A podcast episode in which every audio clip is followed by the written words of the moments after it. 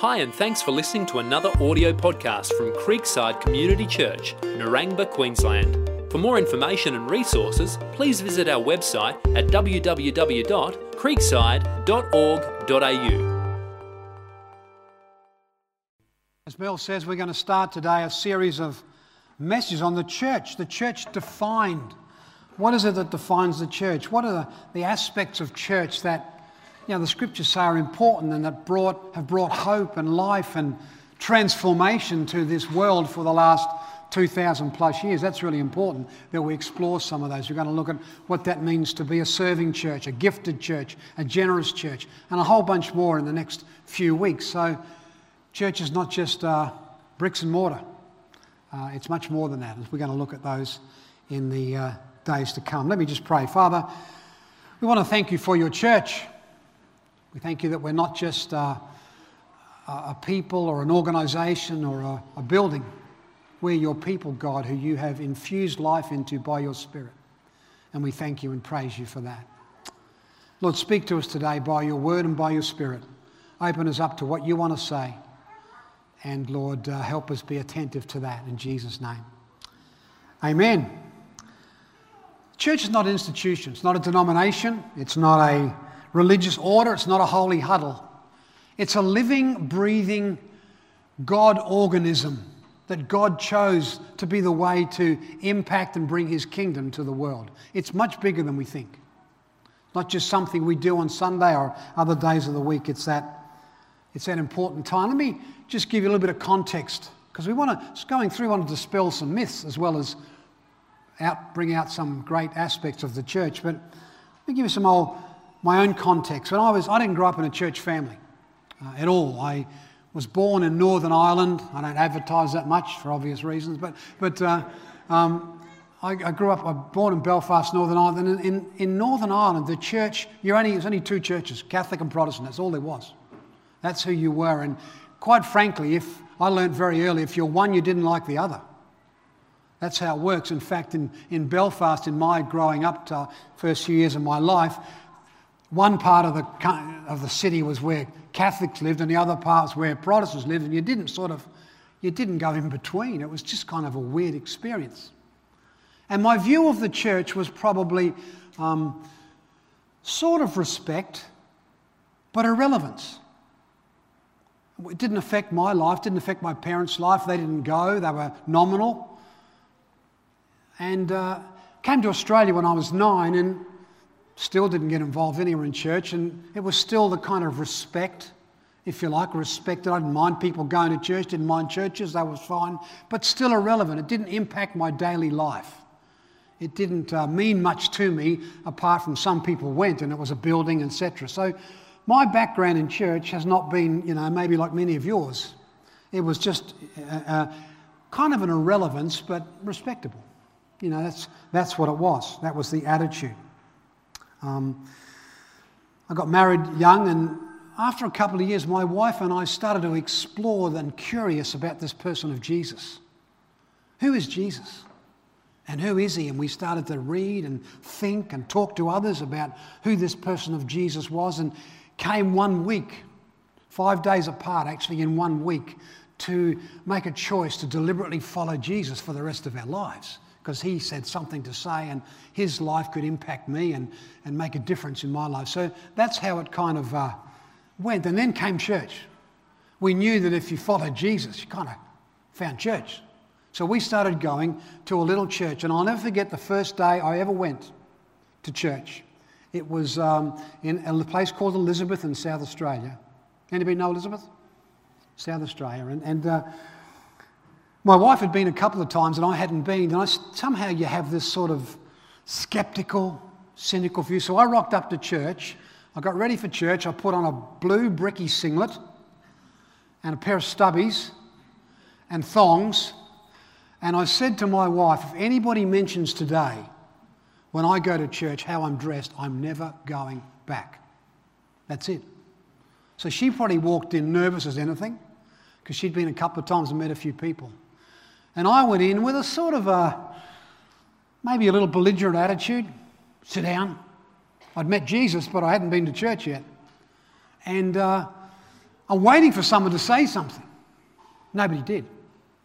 The end of the service, people came up, they were gracious, they were loving, they just engaged with me, they talked and they shared, and it, it put me off guard because I'm waiting for some sort of, you know, belligerent or antagonistic viewpoint. And I learned in those times, and we kept going to that church. It was a wonderful place to be. We were the youngest family by far. And, and just that church is not what we often think is not just a group of people, it's not just a building, it's the living, breathing body of Christ. And that's the kind of church you want to look at over the next few weeks. What does that mean? And how is it? And what does Jesus say about it? What does the Apostle Paul say about it? What do the scriptures say about it? And how can we allow it not to be just irrelevant or just a Sunday thing, but how can church be something that makes a difference in our lives because it's a group of people following Jesus or exploring Jesus and wanting to make that difference? I want to read to you, we're looking today at who we are, sort of at a basic level, who we are as the church. One of the greatest, um, I think, one of the most insightful passages of Scripture about the church comes from the Apostle Peter who writes in his letter, uh, one of the first letter, chapter, chapter 2 of 1 Peter, and he says this, and this is a great picture of the church. 1 Peter chapter 2, verse 4. As you come to him, the living stone, rejected by humans, but chosen by God and precious to him, you also, like living stones, are being built into a spiritual house to be a holy priesthood, offering spiritual sacrifices acceptable to God through Jesus Christ. For in Scripture it says, See, I lay a stone, I lay a stone in Zion, a chosen and precious cornerstone, and the one who trusts in him will never be put to shame. Now, to you who believe, the stone is precious, but to those who do not believe, the stone the builders rejected has become the cornerstone, and a stone that causes people to stumble, and a rock that makes them fall. They stumble because they disobey the message, which is also what they were destined for. But listen to this definition. But you, are a chosen people, a royal priesthood, a holy nation, God's special possession, that you may declare the praises of Him who called you out of darkness into His wonderful light. Once you were not a people, but now you are the people of God. Once you'd not received mercy, but now you have received mercy. This is. Uh, incredible picture of the church. You're a chosen people, a royal, a royal priesthood, a holy nation, a people belonging to God, a declaring people, declaring the praise of Him who brought you out of darkness into His wonderful light. It's, there's some great pictures, some great you know, views of what the church is like. And I today want us to look, if you look, if you can read through that and read through the Acts, Acts chapter 2 and beyond, you'll just see some great pictures of the church that uh, is depicted in the New Testament. I want to just look at three aspects of church that I think are important for us today, and we, we're going to look at many more over the next few weeks. The first one is this that the church is a people of radical faith marked by boldness and courage. It's a people of radical faith marked by boldness and courage. I want to explain a little bit of that. There's a parallel passage in the Old Testament to the beginning of the church, which is the beginning of God's people moving into the promised land. It's kind of like a, like a parallel passage. You read about it in the book of Joshua. And right in the first part of the book of Joshua is that you see people moving from the wilderness, and they move from the wilderness where they have to depend every day to the promised land where they need, where, where, God says to them, You need to be bold and courageous. Every day you're getting manna and food from God, and it's kind of a bit passive, but you can just, you know, you're going to get it for 40 years. But now, when you get into the promised land, you've got to be bold and courageous. And he says that a number of times be bold and courageous, be bold and courageous. And as they're pressing into the promised land, crossing the Jordan River, um, God gives some instructions to the people. Credible instructions to the people carrying the ark, which is if you like, the presence of God across the river. So God's going to be in this new land. It's kind of a bit of a parallel to, to the beginning of the church. And we read this in Joshua 3, verse 8. It says, Tell the priests who carry the Ark of the Covenant, when you reach the edge of the Jordan's waters, go and stand in the river. In other words, before they got there, the river was flowing, it was a torrent. down that river. And I love to, you know, visualize some of the things that would have happened behind the, behind the words you read.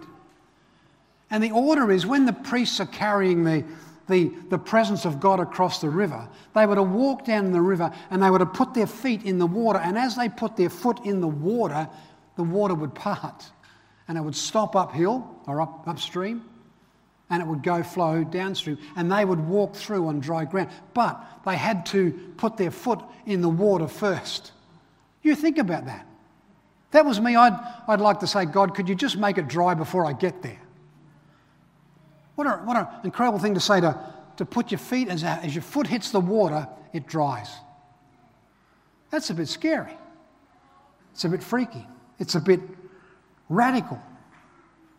It's kind of a. Uh, and if you get worried by that word radical and you think it means weird and wonderful and woolly and wild, it doesn't mean radical, just means going back to the roots, going back to the rads. That's the word. Rads equals roots. A radish is a root vegetable. Radical faith means going back to the roots of our faith, going back to the basis of our faith, not going wild and woolly. It's just, it's the basis of that.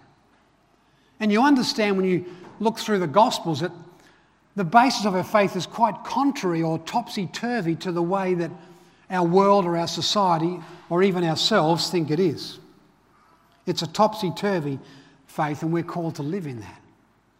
By topsy turvy, I mean it, it says things like if you want to be first, you've got to be last. It says if you want to live, you've got to die. In other words, you've got to sacrifice.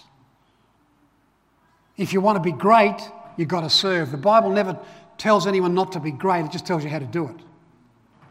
You're great by serving. It's a topsy turvy world. Many years ago in our, in our country, one of our politicians, I won't tell you his name or which side of politics he's from, he said this in a speech what will make our nation great are values of personal greed and aggressive self interest. When you've got the leaders of your nation saying stuff like that, you know you need something different. You need a topsy turvy faith. You need a faith to say, well, the first will be last. To be great, you've got to serve. Because that's just not on. But that's the culture in which we, we get built in. That's the culture that is built around us personal greed and aggressive self interest. We live a topsy turvy, it's a radical faith. Just the very words of that passage I read out. A living stone, how radical is that? Because stones are inert. Stones are there. Stones just sit there. But we're living stones. That's a weird concept in itself that Peter says. Be a living stone. I remember when I was uh, at Bible college, and in Bible college, I'd been, went to Bible college two years after I became a Christian, and every day in, in, in Bible college was a, during the week, one of the students shared a testimony. Took chapel and shared their own testimony. And I remember being in testimony one day when a guy called Phil, who was from Tasmania, shared his testimony. And uh, he, he shared his, you know, he shared what has happened. Phil was a drug dealer before he became a Christian. He was one of the major drug dealers in, in Tassie. A real, was a real rags to riches story. It was an amazing story, an enormous story. And I came out of chapel that day with two feelings. One was excitement for Phil, but a little bit of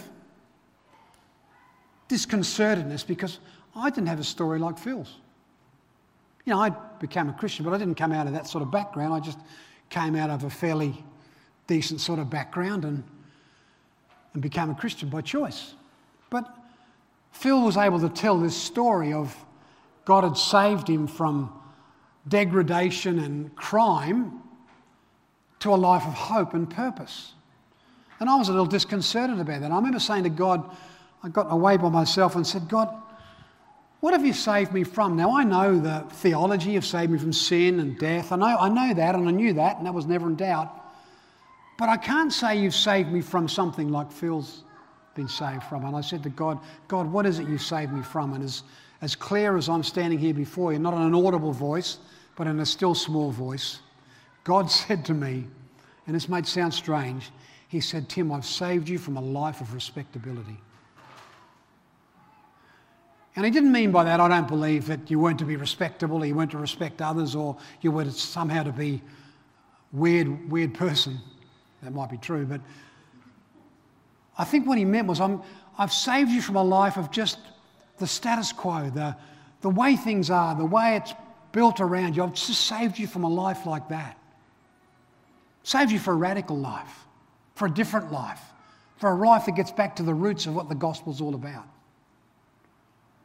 remember one day, a friend said to me one day, just out of the blue, he said, Tim, what are you trusting God for that only God can do? And I went, oh. Because you can trust God and pray to God and trust God for a week, and if it doesn't come through in a week, then I'll go to plan B, and that's my plan. And I'll do that. I'll make it happen. But what are you trusting God for? Only God can do. And if God doesn't come through, it's not going to happen.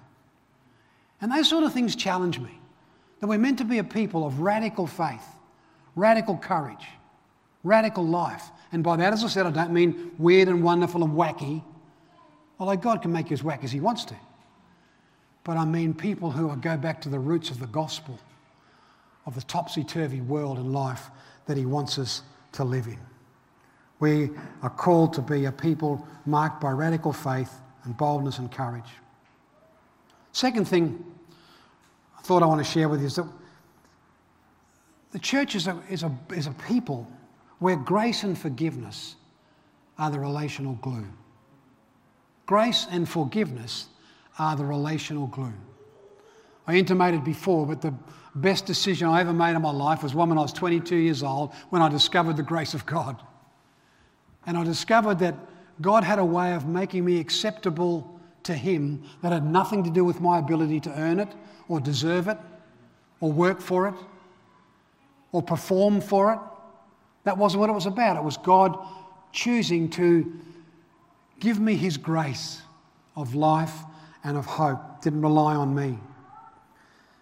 The trouble is sometimes we, in the church life, we sometimes combine law and grace. And this is how it works sometimes. We go, if you just get, law will take you to a certain level of decency, and then we'll let grace kick in. You know, law will get you to a place of, you'll make you decent citizen, and then we'll allow grace to kick in. No, no, no, no. Grace kicks in no matter who you are, if you allow it. You don't have to come and come to a certain level of decency and then let God kick into your life. God can kick into your life wherever you are.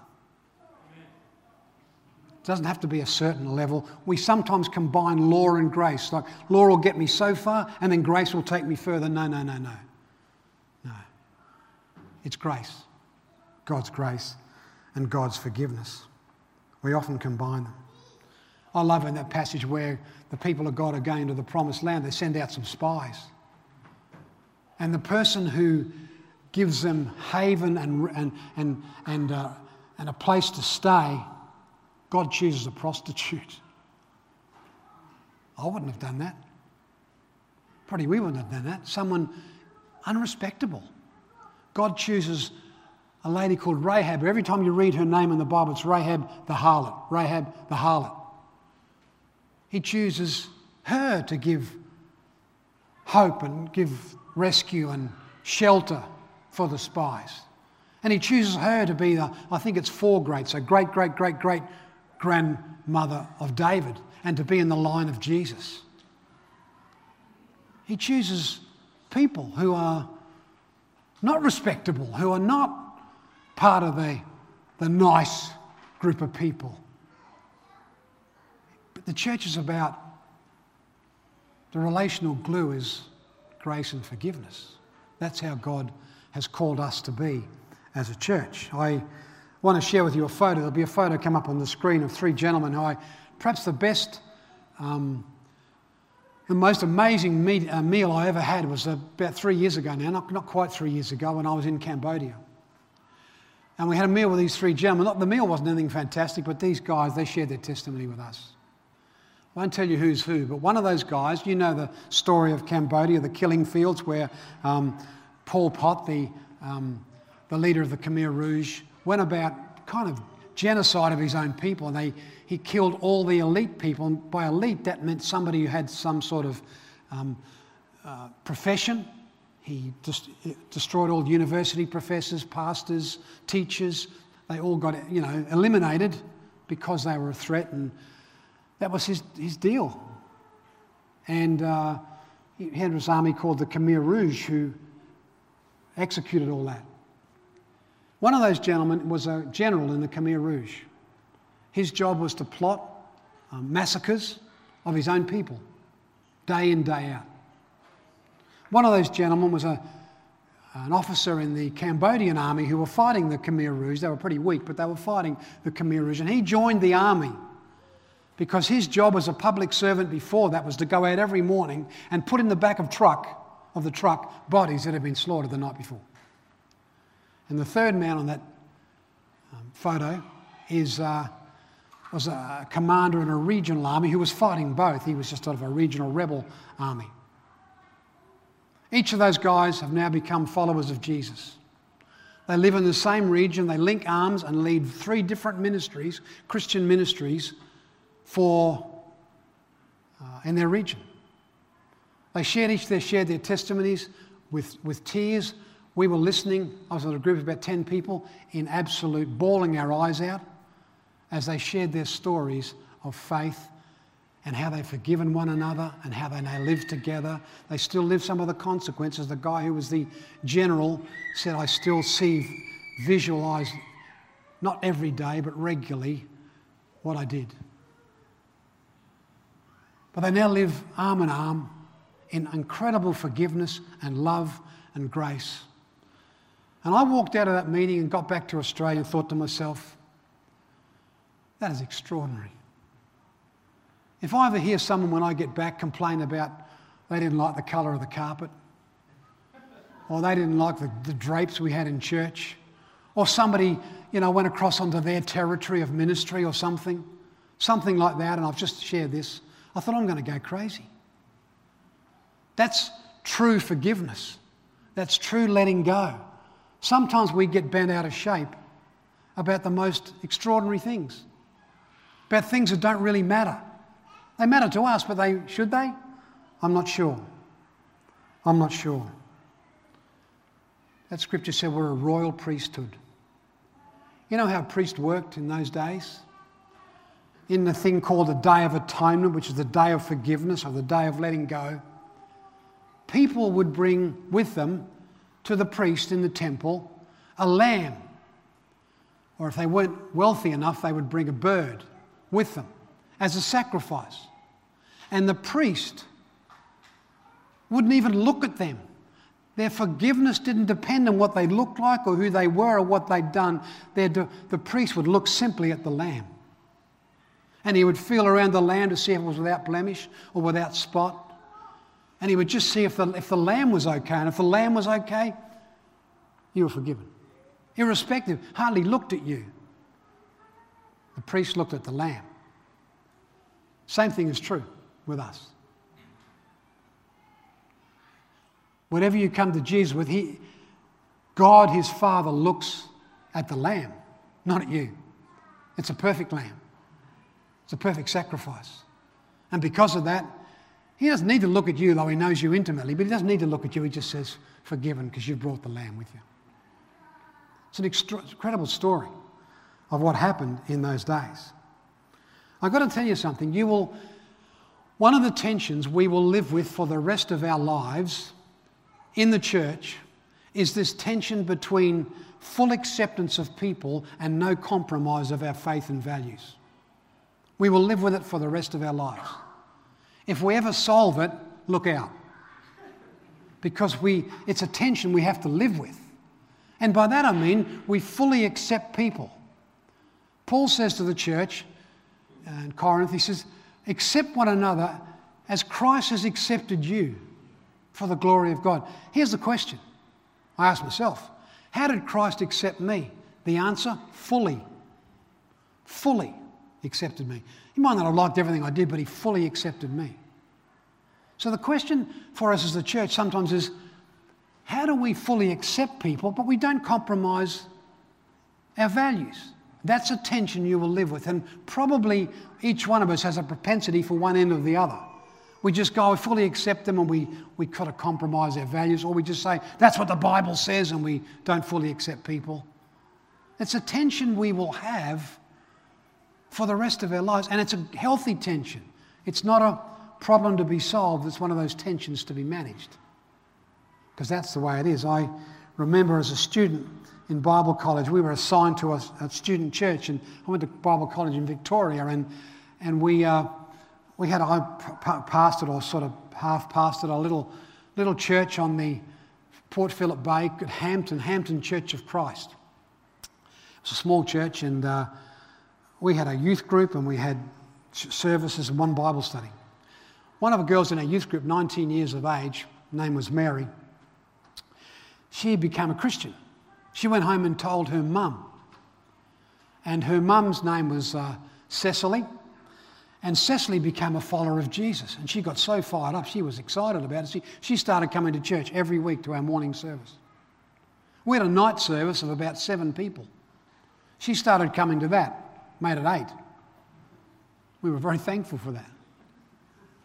She came every, she just couldn't get enough. She knew we had a Bible study every, every Monday night that I led. So she started coming to Bible study. She'd come every Monday night to Bible. She just couldn't get enough of growing and living in her faith. One night she was reading the book, going around in, a, in a circle, reading, the, reading parts of the Bible, and she read a part of the Bible, and she held it up and she read it, and she said, Isn't that bleep, bleep, bleep fantastic? About a passage of Scripture. No one had said that in the Bible study before my time. And you know, Cecily was from the other side of the track. She lived a tough life. She just said, Isn't that bleep, bleep, bleep fantastic? People nodded and, you know, were shocked. And nobody said anything, but it was very clear to her that that was not acceptable and that she was not acceptable. So Cecily stopped coming to the Bible study. And she stopped coming at night to our night service. Took her back to eight. And she stopped coming to the morning service because whenever she came, she felt that similar vibe, that similar thought, and it's not acceptable. And uh, after she hadn't been for about three weeks, I went to visit her. And I, I you know, I, I talked with her and she told me the story. And as I sat talk with her, it had been about three months on from her becoming a Christian, I realised that she had grown more in her three months as a believer than everyone else in the Bible study had grown in the last two years. And we almost froze her out of the church because we didn't accept her fully. She had to come to a certain level of decency before we let grace kick in. You see, we need to be a people who, for whom grace and forgiveness is the relational glue of the church. That's important to do. Third thing I want to share is this that the church is a group of people who build their lives on a dependency on God. On a dependency on God. We are dependent on God. You know, this wasn't the first time when Peter's writing that he wrote about the church or he heard about the church, the very first time the word church is mentioned in the English versions of the Bible, means the word means ecclesia or gathering, but the way it's translated church, the very first time it's mentioned in the New Testament, in the Gospels, is a conversation Jesus has with Peter. So he's heard it before. And the disciples are coming together with Jesus and Jesus asked the question Who do people say that I am? And people say, the disciples say, well, you know, some say you're John the Baptist, and some say you're Elijah, or some say you're some of the other prophets. And he narrows it down and hones it in. He says, But who do you say that I am? Who do you say that I am? Peter says, You're the Christ, the Son of the living God. And then we read this in Matthew chapter 16 come up on the screen. Jesus replied, Blessed are you, Simon, son of Jonah, for this was not revealed to you by flesh and blood, but my Father in heaven. And I tell you, you are Peter, and on this rock I will build my church, and the gates of Hades will not overcome it. See, Jesus goes, You've proclaimed me the Christ. Blessed are you, Simon, Peter, because flesh and blood hasn't told you this, but you've listened to my Father about this. The rock is not the person of Peter. The rock is the fact that Peter had listened not just to the human echoes that he heard out there, but that Peter had listened to the Father. Flesh and blood has not revealed this to you. You haven't just listened to the scuttlebutt out there, but you've listened to the Father. And I'm the Messiah. There's a dependency here that really matters. That's how Jesus builds his church on the dependent people of God, on the reliant people of God. It's the first mention of that. And it's because Jesus is always wanting to bring his he wants his church to be kingdom people. He's all about the kingdom. First words of coming out of his mouth recorded, repent for the kingdom of heaven is at hand. Tells stories about the kingdom of heaven is like, the kingdom of heaven is like, the kingdom of heaven is like. He goes off into the regions preaching the kingdom of God. Seek first the kingdom and his righteousness, and all these things will be added to you. There's, a, there's an emphasis now on a, on, a, on a kingdom. And we talk about that very often, the kingdom of God. The best definition I know of kingdom is this a kingdom is the influence of a king over his territory, impacting it with his will, intent, and purpose, producing a community of citizens expressing a culture reflecting the nature and lifestyle of the king. The kingdom is about a group of people who are reflecting the nature and lifestyle of a king and bringing a culture to our community, to our world that reflects the nature and lifestyle of that king. And we have a king who's Jesus. That's the nature of the church. It's to bring Jesus, the kingdom of God, to this world. It's a culture of bringing heaven to earth. You know, the, the role of the church is not preparing people to go to heaven. Jesus is already in heaven preparing a place for you. He doesn't need your help to do that. The role of the church is to prepare people to invade earth with the kingdom of heaven. Your kingdom come, your will be done on earth as it is in heaven. He's preparing us, his church, to make an impact and declare the praises of him who brought us out of darkness into his wonderful light. We have opportunities to declare praises. And praises aren't just words. We think praises equals singing, it's part of it. But praises are life. Every time you feed someone who's hungry or give water to someone who's thirsty, that's kingdom work. Every time you, a chaplain or a teacher in a school, brings hope and life to a student, that's kingdom work. Every time you share your faith over the back fence with your neighbour, that's kingdom work. Our role is to bring the kingdom. And because we're a dependent people, we've got to ask the question of God, what are you saying to us now? That's a really important question. What's God saying to us? You know, we've had a, an unbelievable couple of years. Trouble is, we believe it's true. We've had a crazy couple of years. What's God saying to us in the midst of all that? That's an important question. Just, just indulge me for a moment. I don't pretend to know exactly what God is thinking, what God is saying, or what God is doing. I don't pretend to that, but let me postulate a couple of things with you and we ask that question of what God's saying to the church. I hear us say a lot, we, we, we want to get back to normal. Um, as if pre 2020 was normal. I, I want to suggest to you that what we had before that was abnormal. Let me just suggest, just think for this for a minute. What if that was abnormal? In fact, I think the last 40 years, perhaps, for Western society and even the church was probably abnormal. It was all pretty smooth, really, by comparison. We didn't go through any world wars, we didn't go through any major depressions. There were some things that happened that you wish didn't happen, and some terrorist stuff that was awful. But sometimes when we say I want to get back to normal, what we mean is we want to go back to something that's a bit smoother, a bit nicer, a bit better, a bit more comfortable that we had in those days. I think sometimes the last couple of few decades were us being caught up in what I'd call an illusion of control. That we thought we could control things. We thought we could control nature. We thought we could control human nature.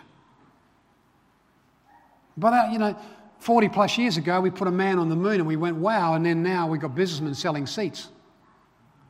You know, we think we've controlled that. We, we, we've managed that part of nature, nature now. I remember 40 years ago, I remember if somebody went overseas on a plane, it was a big deal. I can remember when I was working at Compassion, if I could sit on a Tuesday, look, there's been an, an earthquake or a, a cyclone on the western side of Myanmar, I need to be there by Friday. Can you get me a ticket? I'd have a ticket. We, we've controlled, or we had the illusion of control, we can control nature. We think we can control human nature. We've had more self help stuff in the last 40 years than ever before. We thought we were in control. And in the last couple of years have shown us very clearly we can't control nature. Shown us we can't control human nature. Done all these self help things and domestic violence and child abuse and racism and sexism is as high as it's ever been, if not higher. We haven't been able to control human nature. And I wonder, I don't believe for a moment God planned anything to do with, with COVID, but I wonder what He's saying to us in it. I wonder if He's saying to us, what I want, what I need, is a dependent church, not a controlling church. Don't think you can control things. The last couple of years have shown us you can't. And I think one of the things the world needs more than anything else is a humble church. Is a humble church. A church who understand who God is, who will listen like Peter listened. And we don't want to get back to what we were. That's all very nice. We think we can control things. No, no, no, no.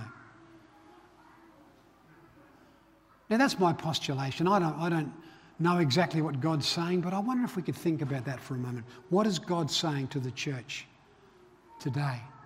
What's He said in this period that's been very hard and very dark for us along the way? What if God is saying, You can't control things you think you can control? You're not in charge. You're my church. Be dependent. Listen to me. Hear from me. And see what I'm saying to you for the church of the future. And sure, let's get back to normal, but it's not that normal. It's a new normal.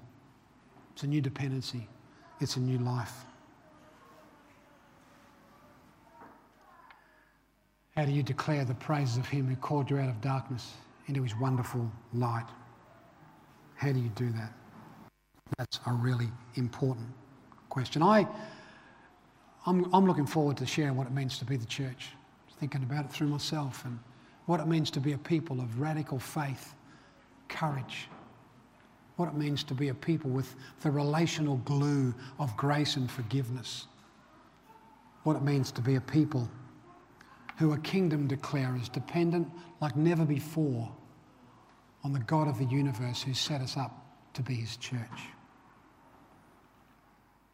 Wouldn't it be good if that was how God spoke to us and put us in action? One day, Abraham Lincoln, just finish with this, Abraham Lincoln was. Uh, at church one morning, and there was a new pastor who wanted to make a good impression on the President of the United States, as you would if you just become the new pastor of his church. So one day he, uh, he was in there, the guy had only been there a few weeks, and there used to be a ceremony. Um, it was sort of unhealthily called sometimes the glorification of the worm ceremony. And it was when, after a church service, pastors would stand at the door and everyone would file past and shake the hand and say, Well done, Pastor. Well done, Pastor. We don't do it much anymore, it's probably not a bad thing. Not saying it was a bad thing then, but it's probably not a bad thing. So, this particular day, the uh, new preacher had been there only a couple of weeks. And as Abraham Lincoln walked past him and shook his hand, he actually said to Lincoln, Mr. Lincoln, what did you think of my sermon? And Lincoln said, It was fine, but you didn't ask me to do anything great. It's a good homily, good theology, very nice, but you didn't ask me to do anything great.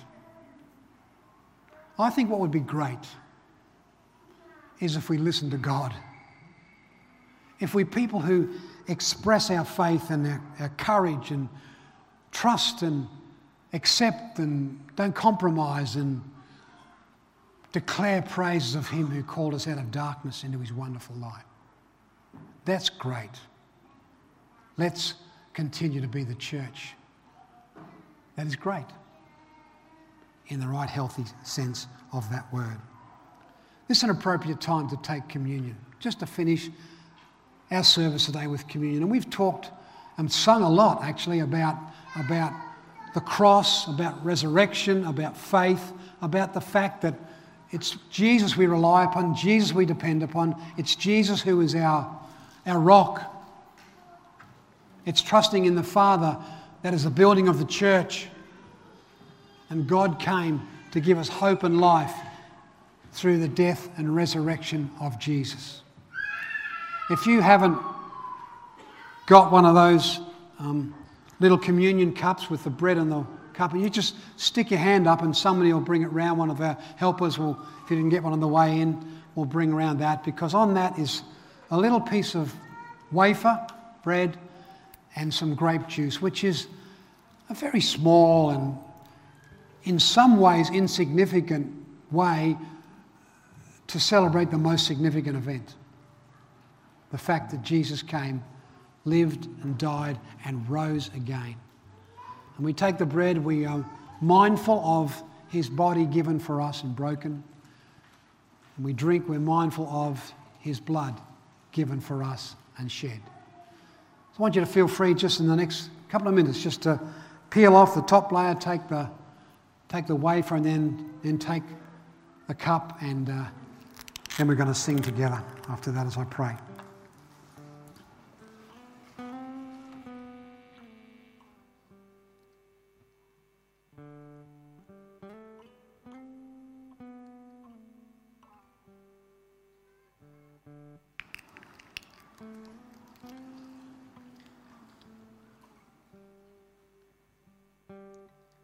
Jesus,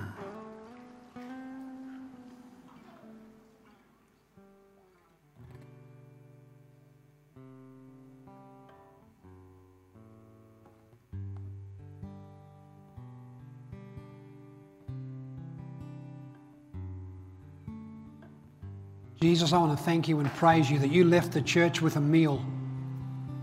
It's called communion. And as the word says, it's a, it's a community meal. And I know it's hard for us to express that in true community in these times.